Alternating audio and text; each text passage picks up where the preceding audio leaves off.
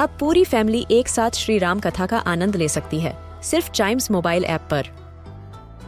जानिए श्री राम के बचपन से लेकर दशानन वध तक का सफ़र।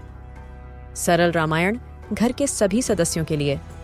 आज ही डाउनलोड करें चाइम्स मोबाइल ऐप एप्पल या गूगल प्ले स्टोर से। हम बच्चों के बहुत सारे सवाल। क्या है उनके जवाब? कभी सोचा है? स्पेस में कौन सी साउंड होती है? अंतरिक्ष में? वहाँ तो इंसान भी नहीं है, जानवर भी नहीं है। वहाँ पे तो कोई लाउड स्पीकर्स भी नहीं बजते। तो स्पेस में कौन सी साउंड होती है? क्या सुनाई देता है स्पेस में जाने के बाद? कभी सोचा है कि इस एपिसोड में हम यही सॉल्व करेंगे आज कि स्पेस में साउंड होती है या नहीं।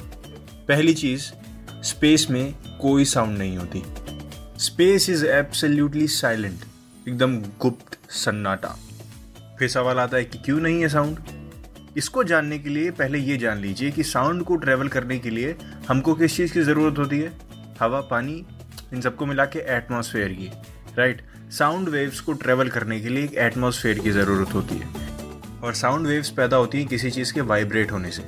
जब वो थोड़ी सी हिलती है वेव्स पैदा होती हैं। स्पीकर्स के जैसे वूफर्स एम्पलीफायर्स आपने देखे होंगे, जब वो हिलते हैं वाइब्रेशन पैदा होती है, वो वेव्स होती हैं।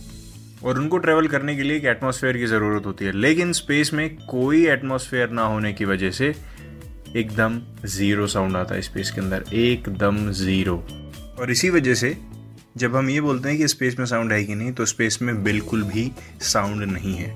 इवन आप वो हाई और लो फ्रिक्वेंसीज कभी आपका स्पेस पे जाना है, हुआ बाई एनी चांस तो आप वो भी नहीं सुन पाएँगे, क्योंकि आप तो अंदर होंगे ना रॉकेट के स्पेस शटल के। अगर आप एस्ट्रोनॉट होंगे तो आई होप मैंने आपके सवाल का जवाब दे दिया हो। चाइम्स रेडियो के दूसरे पॉडकास्ट भी इतने ही इंटरेस्टिंग हैं। उनको भी सुनिए एंजॉय करिए। मिलते हैं कभी सोचा है कि अगले एपिसोड में।